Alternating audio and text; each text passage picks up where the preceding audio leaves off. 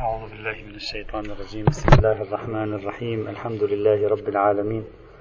صلى الله على سيد خلقه محمد وعلى آله الطيبين الطاهرين.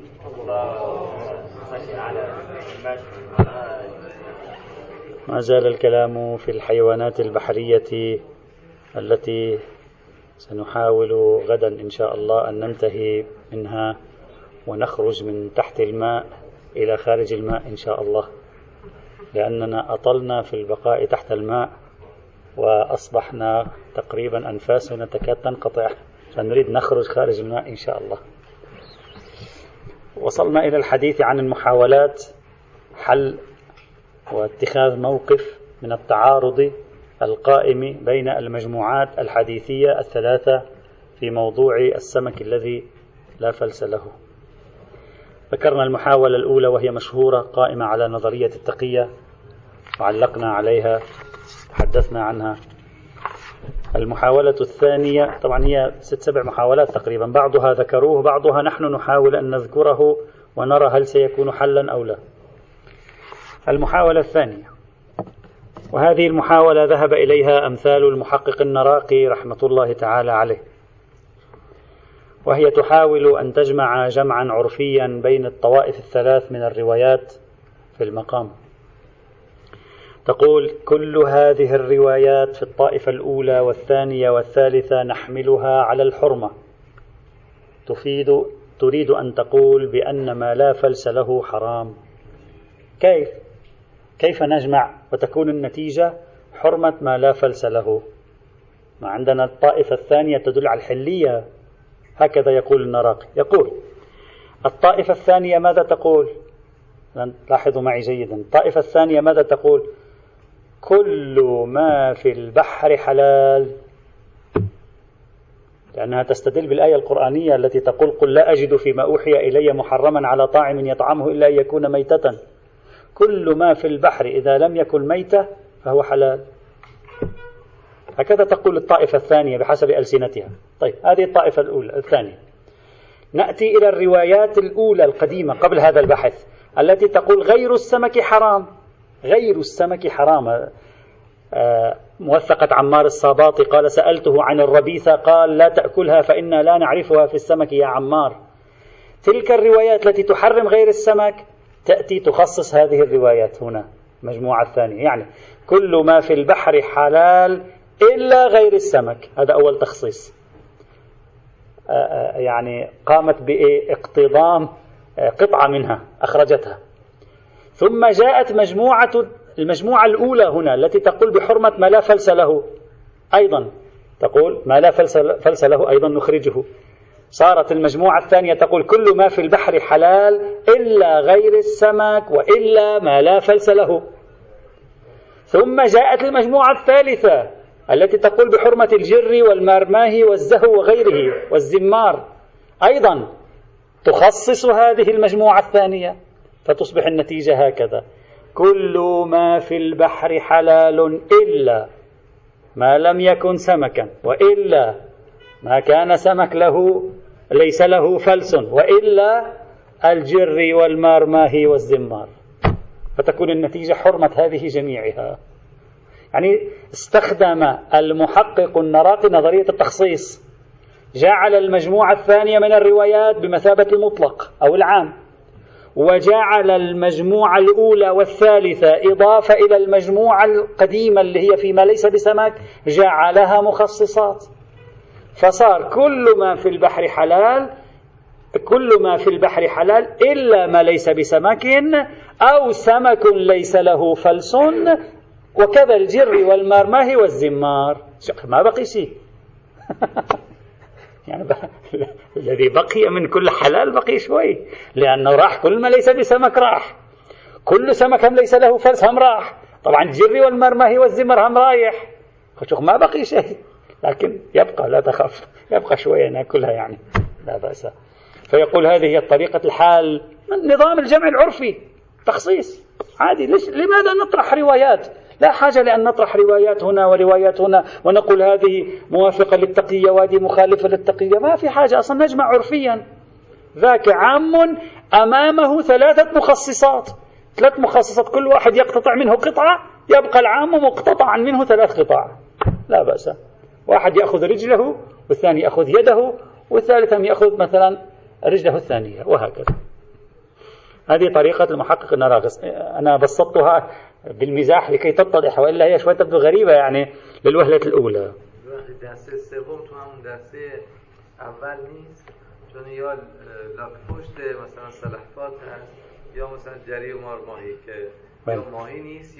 لا بأس ما في مشكلة. اللي نفرضها لوحدها فهي تخصص أيضا ما في. المهم النتيجة واحد. نتيجة حرمة ما ليس له فلس وحرمة ما ليس بسمك وحرمة الجر والمرماه والزمار والسلحفات والضفادع وغيرها. هذه النتيجة وهذا يثبت رأي المشهور. هذه المحاولة تبدو لي غريبة جدا حقيقة يعني. في غاية الغرابة أنا أشعر هكذا. وذلك لسبب بسيط. أن المجموعة الثانية اللي هي ثلاث روايات صحيحة لم تقل كل ما في البحر حلال. وتسكت. حتى أنت تأتي تخصصها بما ليس بسمك ثم تخصصها بالسمك الذي لا فلس له. أصلا المجموعة الثانية لو راجعتموها واستذكرتموها السائل يسأله عن الجر. السائل السائل يسأله عن الجر لا يسأله عن كل حيوان البحر ويعطيه قاعدة. يسأله عن الجر بنفسه. يسأله عن المارماه بنفسه. يسأله عما ليس له فلس بنفسه. فالإمام يجيب حلال. اقرأ قوله تعالى كذا وكذا. هذا كيف تجمع بينه وبين حرمة الجر بواسطة التخصيص؟ ما هذا صريح في حلية الجر؟ يعني هذا مصبه الأول الجر. مصبه الأول ما لا فلس له. نعم لو كانت روايات المجموعة الثانية جاءت هكذا عن عن عن عن عن عمار مثلا قال قال عليه السلام كل ما في البحر حلال وسكت. نعم هذا لا بأس به. يمكن صرف النظر عن إشكالات أخرى لكن لا بأس به. نقول خرج منه كذا خرج منه كذا خرج منه كذا بقي الباقي على إطلاق. لكن مفروض الروايات في المجموعة الثانية هكذا. سألته عن الجر والمار ما هي وما ليس له فلس. قال حلال لا بأس به ليس الحرام إلا ما حرم الله في القرآن. هذا كيف تجمع بينه وبين الطائفة الأولى والطائفة الثالثة بواسطة التخصيص؟ يعني غير عرفي هذا الجمع. هذا جمع غير عرفي. ولذلك أظن أظن أن المحقق النراقي ربما غاب عنه كيفية تركيب الروايات فتصور أن تلك الروايات تعطي حلية كل ما في البحر هكذا وكأنها جملة كلية ثم أجرى عليها التخصيص في الموارد المختلفة. وبناء عليه الإطلاق والعموم في المجموعة الثانية يواجهه دلالة المجموعة الأولى والثانية بالصراحة لا بالظهور العمومي حتى تقوم المجموعة الثانية بالتخصيص. وهذا واضحون إذا هذه المحاولة أيضا من الناحية العرفية تبدو آه، يعني غير مقنعة. محاولة ثالثة. هذه المحاولة هم أيضا تجمع ما بين الطوائف الثلاث جمعا عرفيا وحاصله. تقول الطائفة الأولى والطائفة الثالثة ظاهرة في حرمة ما ليس له فلس. الطائفة الثانية الصريحة في حلية ما ليس له فلس. نطبق ليس قاعدة التخصيص قاعدة التعارض بين النص والظاهر. أو قاعدة التعارض بين الأظهر والظاهر. فنقدم النص على الظاهر أو نقدم الأظهر على الظاهر. فنقول الطائفة الثانية الدالة على الحلية صريحة في الحلية. صريحة. الطائفة الأولى والثالثة ظاهرة في الحرمة. فيجمع بين النص والظاهر بواسطة حمل الظاهر على ما في النص. فتكون النتيجة هي الكراهة. وهذا الذي ذهب إليه العلماء الذين رفضوا مسلك التقية. إذا تذكرون الشهيد الثاني قال هذا الكلام محمد صادق الروحاني رجحه أيضا وإن لم يفتي به وبعض العلماء. والنتيجة؟ حلية أكل جميع ما في البحر عدا جميع السمك على كراهة فيما لا فلس له. هذه النتيجة تكون. وهذا جمع عرفي لا نطرح أي رواية على الإطلاق. هذه المحاولة والمحاولة الأولى أشهر المحاولات بينهم. المحاولة الأولى طرح المجموعة الثانية الدالة على الحلية لأنها توافق الجمهور وهذه المحاولة الجمع على الكراهة. هذه أشهر المحاولات عند العلماء في هذا الموضوع. جمعه لا غير ما هي ما له علاقة نحن. هذا غير لا لا هذا حرام لم يدخلوه حاليا. لم يدخلوه حاليا. بحث فقط النراقي هنا ذكر غير السماك لكي يحاول أن يخصص فقط وإلا الآن بحثنا فقط فيما ليس له فلس. طيب. هذه المحاولة قد يشكل عليها قد شخص يشكل هنا. ويقول ليس قد شخص نشكل يعني ليس قد يشكل نشكل عليها ونقول هذه المحاولة لا تلاحظ طبيعة الروايات الدالة على الحرمة. بعض الروايات الدالة على الحرمة حملها على الكراهة صعب. ليس بعض قليل بعض كثير من الروايات التي تدل على الحرمة من الصعب أن تحملها على الكراهة. كثير من الروايات تستخدم كلمة حرام ويحرم وفي كتاب علي حرام وتعبير الحرام أشد في البيان من تعبير النهي لا تأكل. أقرب إلى الصراحة من كلمة لا تأكل لو نعم لا تأكل ظهور. نجمعه مع النص. أما تقول حرام رأينا كم عدد الروايات التي فيها تعبير حرام. هذا أولا. ثانيا كيف تفسر لي أن الإمام علي إلى هذا الحد يخرج في الأسواق ويضرب بياعي الجر والمرماهي؟ ويقول لهم لا تبيعوا هذا ولا تبيعوا هذا. ونجد إصرارا علويا على الخروج في الأسواق دائما على ما يبدو. كل مرة ينزل ومرة على بغلة رسول الله وإلى آخره ويتشدد في الأمر. ثم لو كان هذا مكروه لماذا كل هذه الروايات المتشددة في أمر, في أمر مكروه؟ لماذا؟ 35 رواية عندنا في موضوع تحريم ما ليس له فلس أو تحريم الجر والمرماه والزمار. كلها قرأناها. إذا كان هذا مكروه ما هذا المكروه الذي إلى هذا الحد فيه كثير روايات وإصرار وضرب بالدر بالدرة ويلعنهم؟ بعض واستخدام تعبير حرام ويحرم بكثرة ليس مرة عدة مرات. إذا أردنا أن نأخذ هذا التشدد نسبة التشدد في رواية التحريم استخدام تعبير الحرام. سلوك الإمام علي. كثرة الروايات وحرصها الشديد في المقام. إذا كل هذه نجمعها قد يقول شخص حملها على الكراهة صعب يعني لا يمكن بلعه. يحتاج إلى شيء يمكن أن يبلع. ينبغي أن يكون الجمع العرفي سلسا ليس تكلفيا ليس تحميليا ليس تطويعيا للنص. يجب أن يتحمله النص بسلاسة. هذا لا يتحمله النص. فقد شخص يقول لا يبدو لي أن العرف يتقبل. فهما من هذا القبيل. ويبدو أن هذا الفهم مثلا تكلفي وليس سلسا في هذا المضمار. وبالتالي هذا الجمع آه، غير عرفي. نشكك في كونه جمعا عرفيا بعد ملاحظة ألسنة الأدلة والروايات في المقام. هذا حرام هذا لا بأس به. هذا يعني هذا ليس صراحة وظهور كلاهما صريح في الحرمة الحق والإنصاف يقال. فهذا الجمع أيضا فيه ما فيه. المحاولة الرابعة. هذه المحاولة تقول نأخذ بالمجموعة الأولى والثالثة ونترك المجموعة الثانية. الدالة على الحلية. لماذا؟ لأن المجموعة الثانية أعرض عنها المشهور. لا, لا يعمل بها المشهور. ليس الحرام إلا ما حرم الله في القرآن. لا يعمل بها المشهور هذه. ائتني بواحد يقول ليس الحرام إلا ما حرم الله في القرآن. ما في. إذا فهمناها في الأطعمة لا يوجد. إذا لم إذا فهمناها في كل أبواب الفقه ليس الحرام إلا ما حرم الله في القرآن لا يوجد. إلا مثل الدكتور محمد شحرور الذي توفي بالأمس رحمه الله. لا يوجد أحد.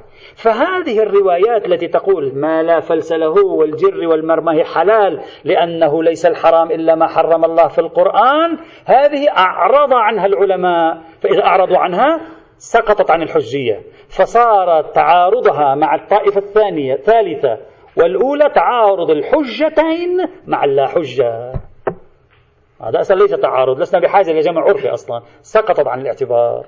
وهذه محاولة للحل أيضا. هذه المحاولة إذا أخذنا روايات البابها لأن هذه المحاولة لها جانبان. جانب كلي عام وجانب خاص بباب الأسماك الآن نتكلم عن باب السمك. هذه المحاولة يمكن أن يجاب عنها بأن إعراض المشهور المشهور مشهور الفقهاء يعني لم يعملوا بها. الإعراض الشهرة الاستنادية نقصد هنا الشهرة الإعراضية. لم يعمل المشهور بالروايات الثلاث في المجموعة الثانية مع أنها صحيحة الإسناد. لم يعملوا بها ليس لأجل ضعفها الصدوري بل لأجل اجتهاد منهم في الجمع بين الروايات. والإعراض المشهور القائم على اجتهاد في الجمع بين الروايات ليس بموجب سقوطا للحجية. هذا هم يقولونه لا ليس الآن نقوله هم يقولون. يعني إذا فرضنا عندنا عشر روايات تدل على حرمة شيء وعندنا عشر روايات تدل على حلية هذا الشيء والمشهور بحثوا في الجمع بينهما ورجحوا الروايات الدالة على الحرمة هذا لا يعني أنهم أعرضوا عن الروايات الدالة على الحلية بما يوجب سقوطها في نفسها عن الاعتبار. لا هذا اجتهدوا فرأوا أن هذه راجحة. اجتهادهم ليس حجة علينا. لا يفيد عدم صدور تلك الروايات لا يفيد التشكيك في صدورها أصلا. هذا فهمهم. فإذا قصد من إعراض المشهور إعراض مشهور الفقهاء فهذا الإعراض إعراض اجتهادي والإعراض الاجتهادي ليس بموجب سقوطا عن للحجية في باب الروايات عندهم إلا في حالات خاصة لها قرائنها الخاصة. هذا لا قيمة. قد واحد يقول ليس فقط المشهور أعراض ارتكاز متشرعي. يا حبيبي أي ارتكاز متشرعي موجود هنا؟ لا يوجد ارتكاز متشرعي في القرن الثاني الهجري. والدليل أن جميع هؤلاء السائلين الذين رأيناهم يسألون هنا من هم؟ يسألون عن أصل الحكم. من هم؟ كبار الفقهاء من أصحاب الأئمة. هم لا يعرفون أصل الحكم كانوا ما في ارتكاز بعد. الآن بهذه الروايات يجب أن يتولد الارتكاز. مش أنه كان في ارتكاز. لاحظوا معي من هم الرواة هنا؟ هم محمد بن مسلم زرارة بن أعين الحالبي. محمد بن مسلم له ثلاث أربع روايات أصلا. محمد بن مسلم زرارة بن أعين الحلبي علي بن جعفر حماد بن عثمان يونس بن عبد الرحمن.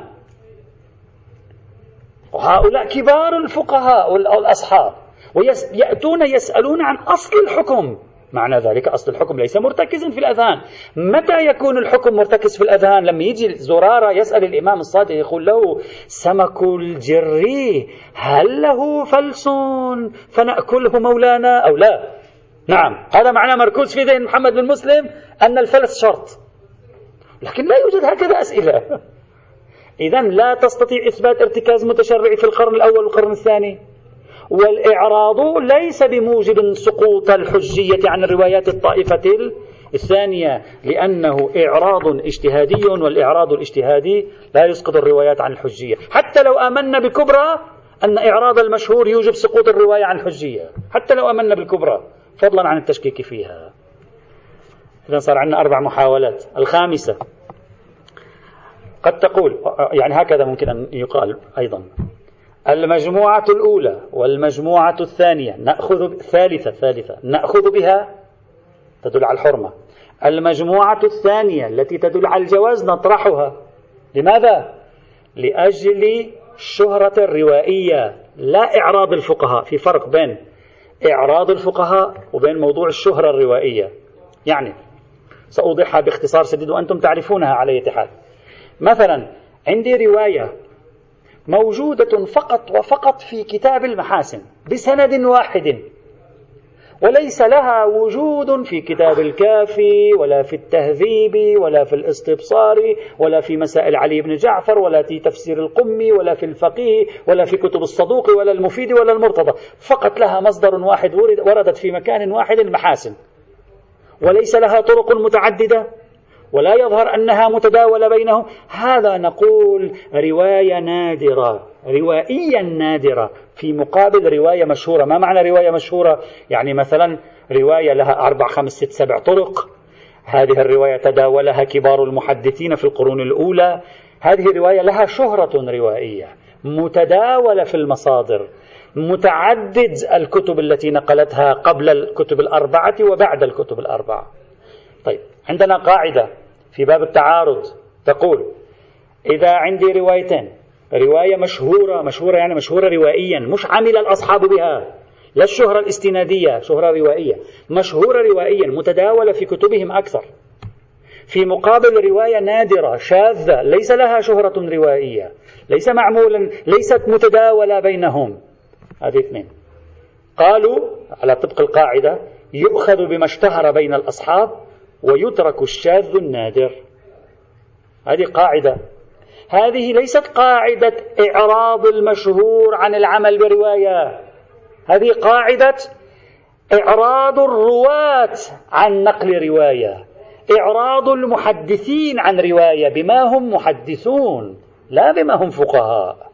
هذا المقصود. يعني ليست متداولة في الكتب الحديثية وفي المصادر الأم القديمة. طيب نقول هنا الطائفة الثالثة الأولى. والثالثة مشهورة. ما شاء الله 35 رواية. إذا جمعناهما. الطائفة الثانية ثلاث روايات ليست مشهورة. نأخذ بالمشهور روائيا ونترك الشاذ النادر يسقط عن حجية والاعتبار. وهذا من قواعد باب التعارض. تكون نتيجة لصالح من؟ لصالح القول بحرمة ما لا فلس له من السمك هذه محاولة أيضا يمكن طرحها هذه المحاولة. يمكن في مقام الجواب عنها نقول ماذا يقصد من طرح الخبر النادر؟ الشاذ. في احتمالين. الاحتمال الأول أن يكون المقصود أن الخبر النادر الشاذ مقطوع البطلان. مقطوع البطلان مقطوع عدم الصدور. هذا معناه. يعني قطعا هذا لم يصدر شاذ هذا لم يصدر من أهل البيت عليهم السلام. نحن ما نتكلم في الدلالة هنا أصالة الجهة نتكلم في أصالة الصدور. طيب. فنقول الخبر المشهور يعلم صدوره الخبر الشاذ النادر يعلم بعدم صدوره. هنا لا يعلم بعدم صدور هذه الروايات الثلاث. الإنصاف أنه من الصعب أن تعلم أن تقول أجزم بعدم صدورها. كيف؟ وهذه الروايات وردت في الكتب الأربعة. لا أقل تهذيب الاستبصار والكافي. وصحيحة الإسناد ورواها كبار الأصحاب وترددت في الكتب وبمضمونها يوجد ست سبع روايات أخرى ستأتي معنا في الفصل الأخير من هذا الكتاب من هذا البحث. في الفصل الأخير ستأتي أن عندنا تقريبا مجموعة من الروايات تقول ليس الحرام في الأطعمة والأشربة إلا ما حرم الله في الكي ليست ثلاثة فقط هي أصلا أكثر من ثلاثة. فمع تردد هذه الروايات في الكتب الأربعة ومع كون مصدرها كتب الحسين بن سعيد الأهوازي وكتب الحسين بن سعيد الأهوازي متعددة الطرق إليها يعني متداولة بين الأصحاب كتب الحسين بن سعيد الأهوازي. يعني هذه الروايات الثلاثة متداولة بين الأصحاب روائيا متداولة. كيف لي أن أجزم بعدم صدورها حينئذ؟ وأقول هي شاذة نادرة مقطوع بعدم صدورها. هذا كلام من الصعب أن يقوله الإنسان. لكن الحالة الثانية أن تقول لي لا ليس نجزم بعدم صدوره. يعني نقول هذه مرجوحة هذه قليلة هذه عددها قليل. مثلا هذا هذا المعنى. 35 مقابل ثلاثة. يعني هذه شاذة نادرة. هذا معنى شاذ نادر. إذا كنت تقصد هذا من كلمة شاذ نادر فهذا ليس من المر... لا دليل على أنه من المرجحات في باب التعارض هذا ليس بدليل في باب التعارض لماذا؟ أصلا ما الدليل على لو فرضنا هذا ما الدليل على سقوط رواية حجة عن الاعتبار لكونها في مقابلها سبع ثمان روايات أخرى دون أن يحصل يقين بعدم صدورها ما الدليل؟ الدليل مولانا العزيز ليس سوى مقبولة عمر بن حنظلة مرفوعة زرارة ومرسل الشيخ الطبرسي. هذه ثلاث روايات. والثلاث روايات من حيث الإسناد فيها نقاش أصلا. ثلاثة معا فيها نقاش من حيث الإسناد. بل حتى لو تغاضينا عن أسانيدها وقلنا بأن مع أن جميعها مثلا من حيث الإسناد ضعيف. نعم مقبولة عمر بن حنظلة في نقاش في إمكانية تصحيح سندها. أصلا ماذا تقول هذه الرواية؟ تقول خذ بالمجمع عليه بين أصحابك فإن المجمع عليه لا ريب فيه. يعني إذا لا ريب فيه يعني غيره معلوم البطلان. لا غيره قليل نادر.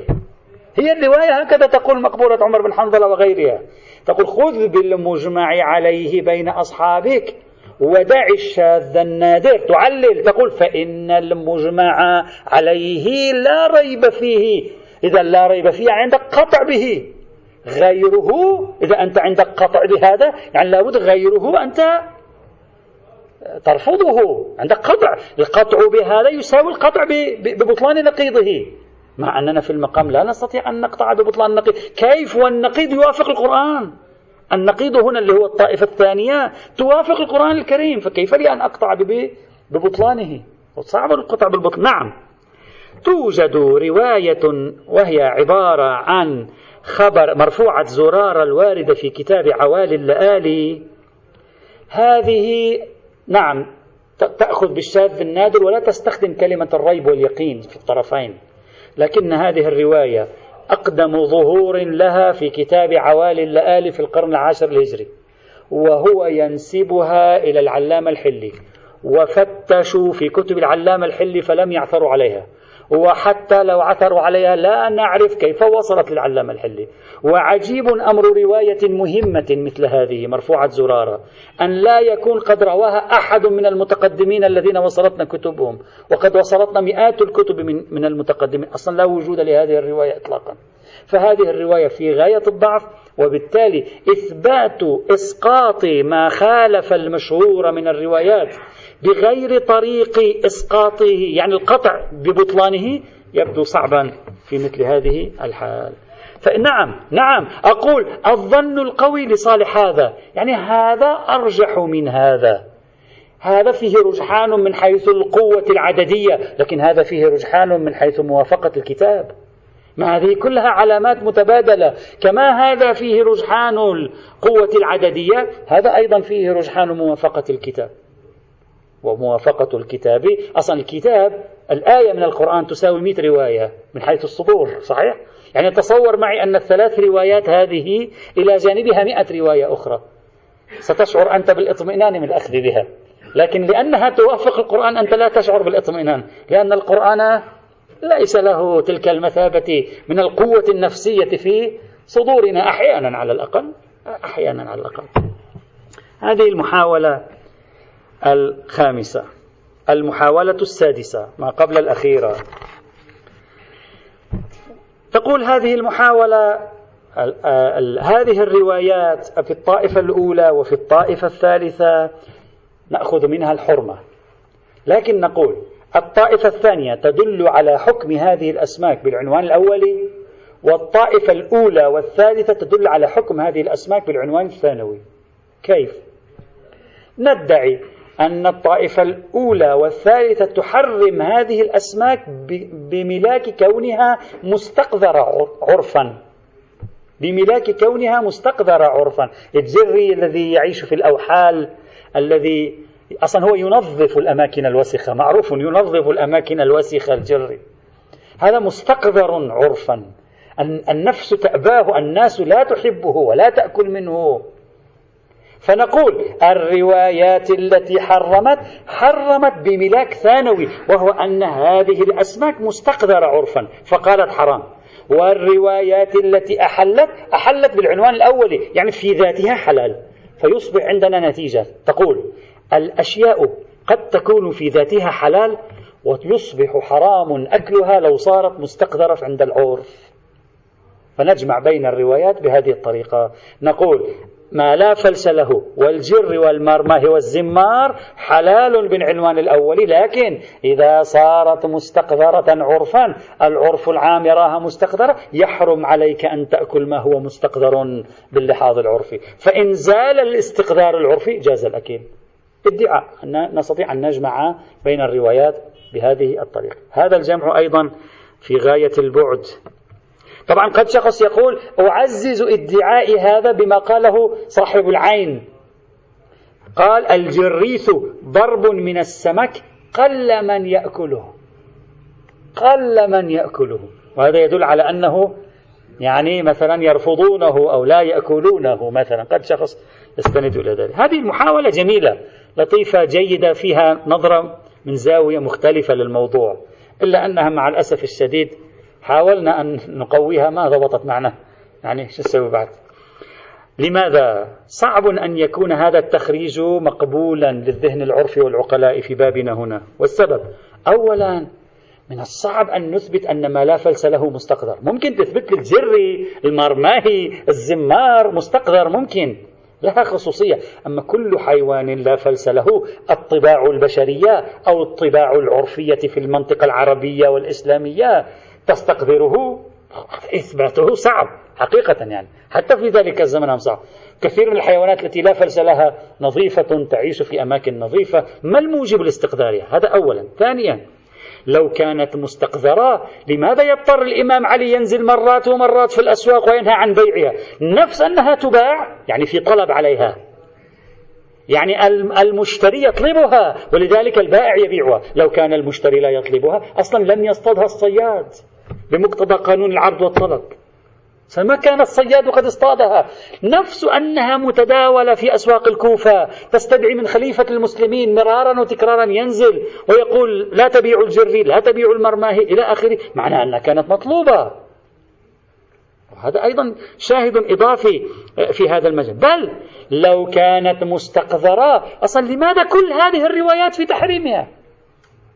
نفس كونها مستقذرة كاف طبعي يعني مقتض طبعي لترك الناس أكلها. فلماذا يقول لا تأكلوها؟ يعني هو أصلا ليس بحاجة أن يقول لا تأكلوها. طبع الناس لن يأكلها. فلماذا 35 رواية في النهي؟ هذا غريب. يعني أمر يقوم به طبع الناس عادة يعني يشير الإمام إليه في رواية روايتين ثلاثة من باب تكريس ما في طبع الناس. أما شيء على خلاف الطبع هو وأنت متشدد وكأنك خائف أن يأكلوه. هم أنت ليش خائف يأكلوه؟ هم أصلا لن يأكلوه لأنه على خلاف طبعهم. إذا لا عدد الروايات يمكن أن ينسجم مع فكرة الاستقذار العرفي وأن الناس لا لا تألف هذا. لا طبيعة تصرف الأمير سلام الله تعالى عليه. يعطي شيئا من هذا القبيل. لا اشتهار بيعها في أسواق الكوفة. يعطي شيئا من هذا القبيل. ولا معقولية طبيعية لأن يكون هناك استقرار لكل ما ليس له فلس. بعيد. بعيد جدا في هذا المجال. وعلى أي حال هذه المحاولة جيدة ولكنها تفتقر إلى شواهد تاريخية وتفتقر إلى الانسجام مع طبيعة النصوص الموجودة في بحثنا هنا. وإن كان خلي أنها افتح قوس الآن. أصل هذه الفرضية أن أهل البيت نهوا عن كثير من الأطعمة في السمك وغيره لأجل قاعدة يعافها الناس ويستقدرها الناس. أصلها سيأتي بحثه إن شاء الله في الفصل الأخير من هذا البحث. لأن واحدة من التبريرات الجمع بين الكتاب والسنة هو أنه النبي وأهل البيت نهوا عن أشياء لأجل قاعدة يعافها الناس. وأن هذه القاعدة يمكن أن تكون جمع ما بين دلالة القرآن ودلالة السنة. هذه لن نبحثها الآن نتركها لكن في بحث السمك هذه صعبة. بهذه القرائن التي قلناها. المحاولة السابعة والأخيرة التي نطرحها هنا أن نقول الطائفة الأولى والطائفة الثالثة تثبت الحرمة وتخالف القرآن الكريم. القرآن الكريم يفيد قاعدة الحلية تخالف إطلاق القرآن. الطائفة الثانية توافق إطلاق القرآن لأنه يفيد قاعدة الحلية. نرجح ما وافق الكتاب على ما خالف الكتاب.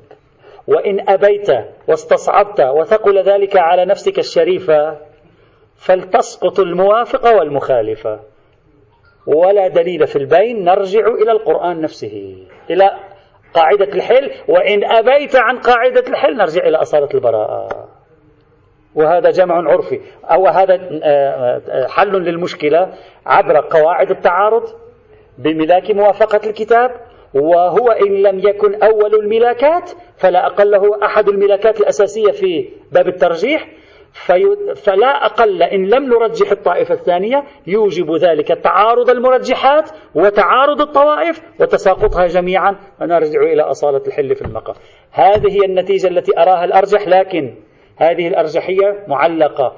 هذا البحث تكملته في الفصل الأخير لأنه الفصل الأخير هو الذي سيحل لنا كل هذه التعارضات الموجودة بين الروايات.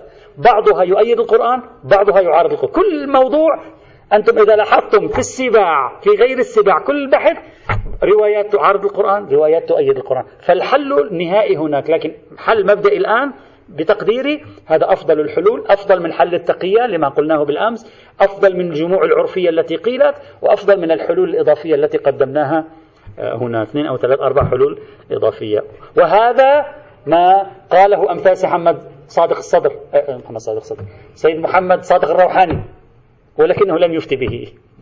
يعني ظاهر كلامه يصل إلى هذه النتيجة ولكنه لم يفتي به.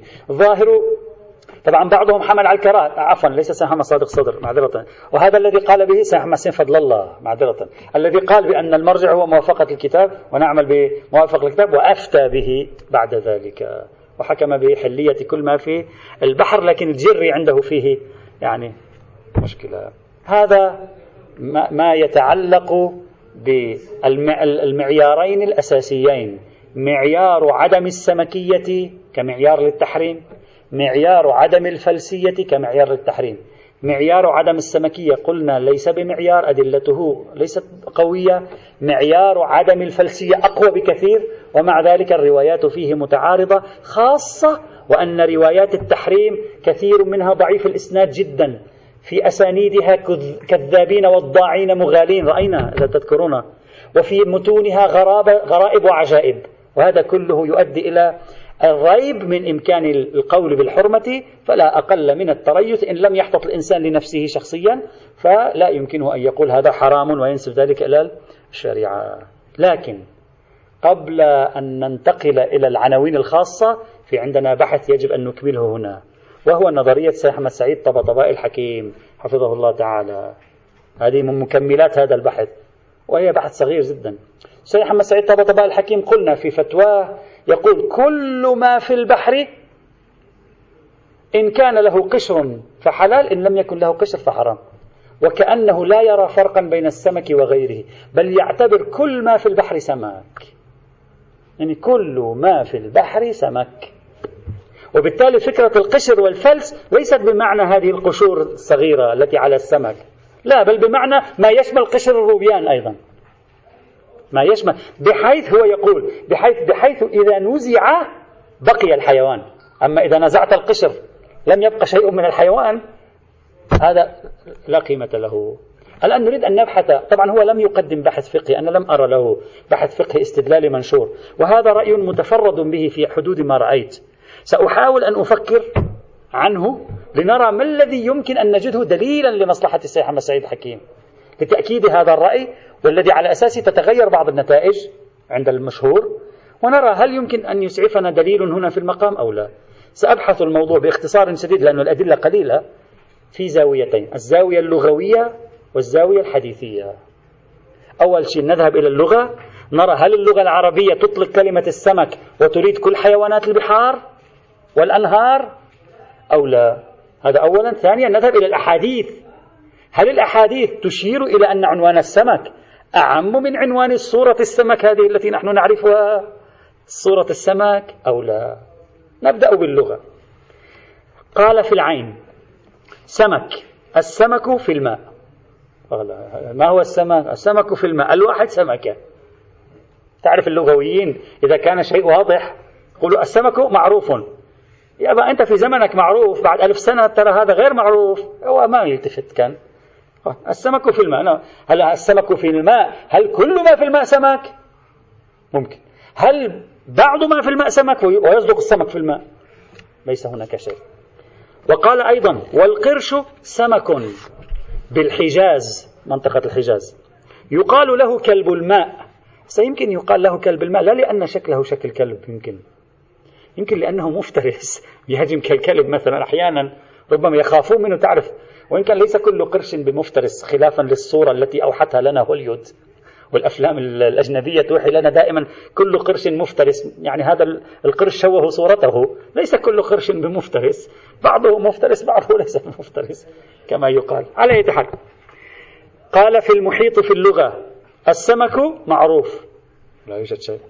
الزمخشري يقول في كتابه عنده كتاب جميل اسمه الفائق في غريب الحديث.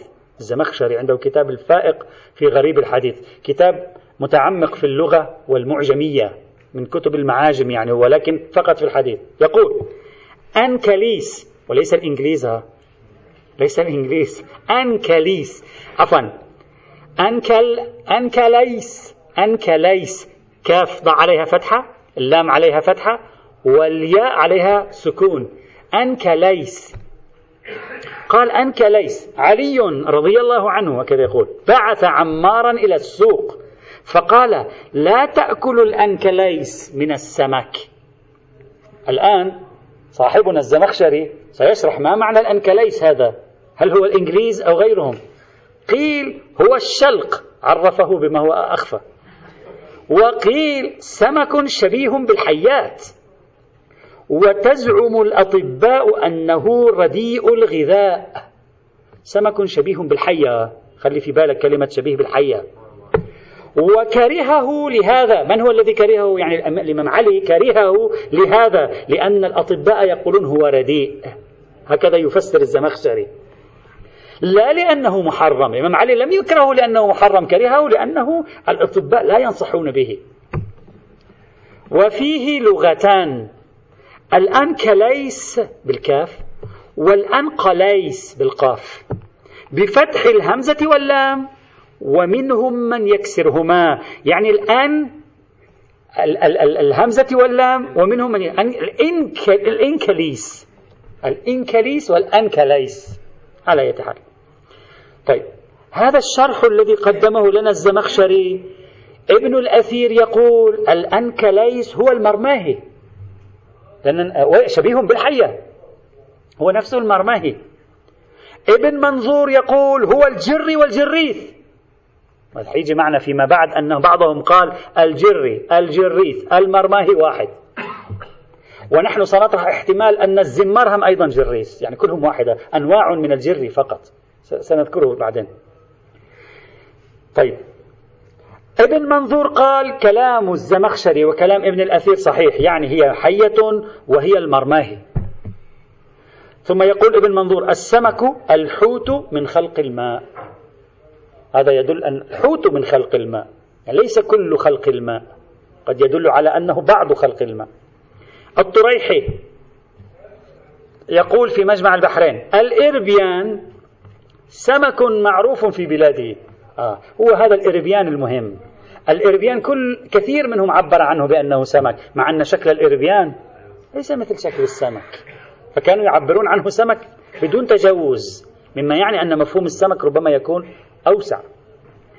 أيضا طريحي في تعريف السمك ماذا قال؟ قال من خلق الماء معروف. العبارة لا تدل على شيء. قد يكون بعض خلق الماء هو سمك قد يكون كل خلق الماء سمك معروف. الزبيدي يقول في كتاب تاج العروس الإربيان بالكسر سمك عن ابن دريد وقال أحسبه عربيا يعني أحسب أن الكلمة عربية إربيان عربية يقول أظن عربي أن تركيبتها لا تدل على العربية على تحلوها كذا قال. ثم قال والكلب سمك على هيئته يعني سمك على هيئة الكلب. إذا عبر عنه بسمك رغم أن هيئته هيئة كلب. مما يعني أن السمك ممكن أن يطلق على ما هيئته في البحر هيئة كلب. هذا احتمال. من هذا الذي قال؟ الزبيدي. طيب هذه هي النصوص اللغوية التي عثرت عليها. هذه النصوص اللغوية تفيد غالبا تفيد السمك حيوانات تعيش في الماء. هل هي كل ما يعيش في الماء؟ ممكن. هل هي حيوانات تعيش في الماء وليست كل ما يعيش في الماء؟ ممكن. ليس هناك إشارة لذلك. فكتب اللغة لا تفيد شيئا. بل وجدناهم عندما يتكلمون عن الصدف الصدف في البحر يقولون من حيوان البحر. ما يقولون من السمك؟ الصدف لا يقولون سمك يقول حيوان بحري مع أن الصدف حيوان أيضا. يعيش في الماء فلا يعبرون عن الصدف أبدا بأنه سمك. لما تحدثوا عن الأرنب البحري قالوا رأسه كرأس الأرنب وبدنه كبدن السمك وهو من حيوان البحر. لم يقولوا هو من الأسماك. إذا يبدو في فرق فيما بينهما في هذا المجال. وأحيانا عرفوا الحيتان بأنها السمك. قالوا السمك الحيتان وليس كل ما في البحر حيتان كما هو واضح. إذا عبارات اللغويين ليس فيها شيء يمكن الركون إليه والوثوق به يعطي وضوح أن كل ما في البحر سمك. قدر المتيقن هذا الذي نعرفه نحن أن اسمه سمك هذا سمك. غيره ليس في كلام اللغويين شيء واضح باستثناء الإربيان. إطلاقهم اسم السمك على الإربيان متكرر كثيرا في الكتب اللغوية وشبه اللغوية. فقط هذا آه، الأمر. أما هل هذا يجعلنا نقول كل سمك كل حيوان بحري سمك؟ صعب. الحق والإنصاف أنه صعب. هذا على مستوى اللغة. يجي للأحاديث. الزاوية الثانية الأحاديث. الأحاديث إذا رجعنا لموثقة عمار بن موسى الصباطي في بحث الربيثة قال سألته عن الربيثة قال لا تأكلها فإنا لا نعرفها في السمك يا عمار. إذا تذكرونها. هذه كأنما ظاهرها يفيد وجود ما ليس وجود حيوان ليس بسمك في البحر. يعني يعني هم يعرفون أنها بحرية. لكن ماذا قال له الإمام؟ قال لا تأكلها فإنا لا نعرفها في السمك. لم يقل أحد بأن الربيثة أو الربيثة حيوان غير غير بحري. هذا لا يوجد في كتب أحد. لا في كتب الطباخين لا في كتب أصحاب الأغذية لا في كتب الروايات لا في كتب الفقه ولا في كتب اللغة. الكل متفق على أن الربيثة الحيوان الذي فيها بحري مع ذلك الإمام ماذا قال له؟ لا تأكلها فإنا لا نعرفها في السمك. وهذا يدل على أن السمك أخص من حيوان البحر. لأنه إذا كان هو معلوم أنها من حيوان البحر كيف يقول له الإمام لا تأكلها فإنا لا نعرفها في السماء؟ هي غنم يعني؟ وكلهم يعرفون أنها حيوان بحر. فقد تكون هذه الرواية مؤشر على أن السمك عنوان أخص من عنوان مطلق ما في الماء. نعم الروايات أطلقت الإربيان واستخدمت كلمة السمك في حقه وهذا موجود أيضا في الرواية كما هو موجود في كتب اللغة. هذا واضح. مثلا تجد خبر يونس بن عبد الرحمن خبر محمد بن جمهور واضح إطلاق كلمة السمك على الإربيان وهذا جلي. وطبعا هذا هو الموجود في الروايات هذا غاية ما في الأمر. إذا لا كتب اللغة واضحة بحسب تتبعي ولا كتب الحديث واضحة فيما تتبعناه من كتب الرواية. كل ما هو واضح أن السمك كلمة أطلقت على الروبيان. هل السيد محمد سعيد طباطباء الحكيم استنبط من هذا كلية أن السمك يطلق على غير ما هو على صورة السمك؟ محتمل لكنه ليس دقيقا يعني ليس موجبا للوثوق. ممكن الروبيان لخصوصه مثلا يعبرون عنه سمك لا أدري ما السبب. أما أنا من إطلاق كلمة السمك على الروبيان أستنبط معنى لغوي عام وأقول إذا العرب تقول وألسنة الأحاديث تقول كل سمك كل حيوان البحر هو سمك؟ يعني صعب الحق والإنصاف صعب. ليس عندنا شواهد لغوية قوية ليس عندنا شواهد حديثية قوية. الأمر محتمل لا نقول ليس بمحتمل. التفاتة السيد الحكيم ممتازة وجميلة ولكن لم يظهر لي الوجه الذي ذهب إليه أو دفعه إلى الوصول إلى نتيجة من هذا آه، القبيل. بل المرماهي المرماهي لا تشبه السمك بحسب التفسير الذي قالوه لها. حية ومع ذلك تسمى بالسمك في ألسنة الأحاديث.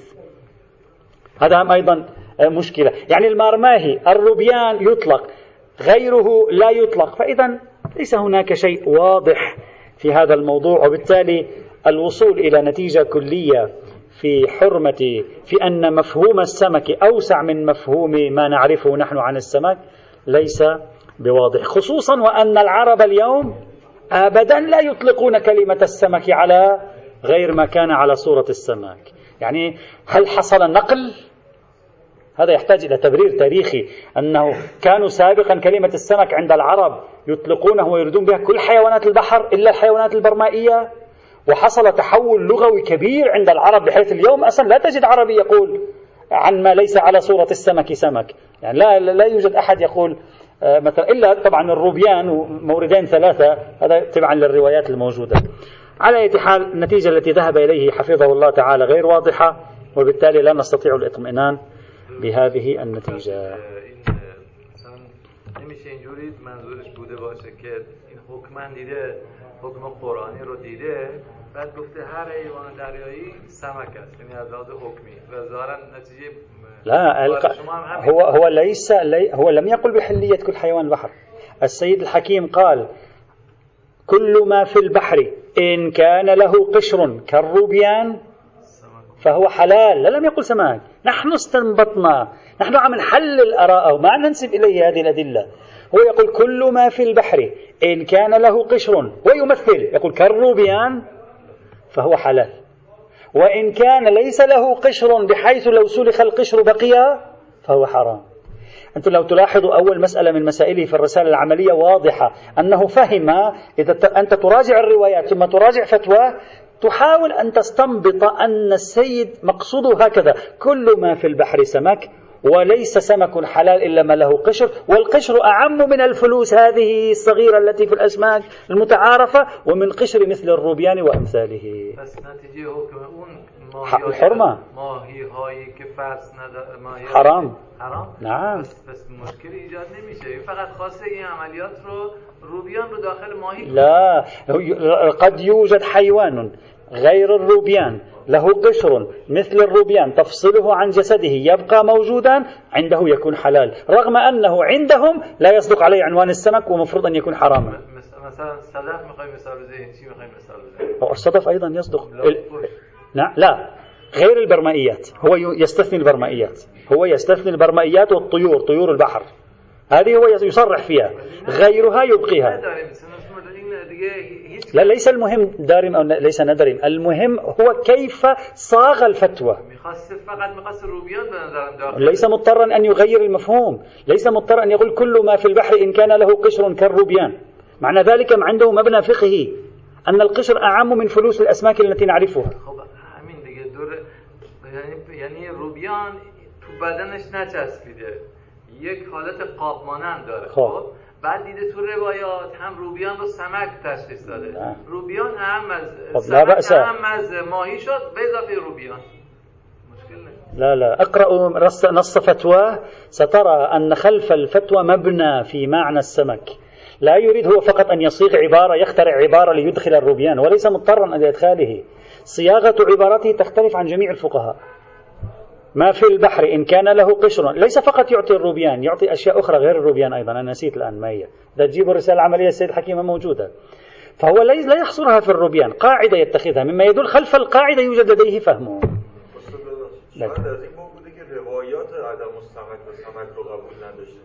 موضوعش رو یعنی حکمی که اون روایات گفتن سم طيب إذا كان نعم إذا كان روايات عدم السمكية لا يقبلها فك فلماذا فهم خصوصية القشر في غير السمك؟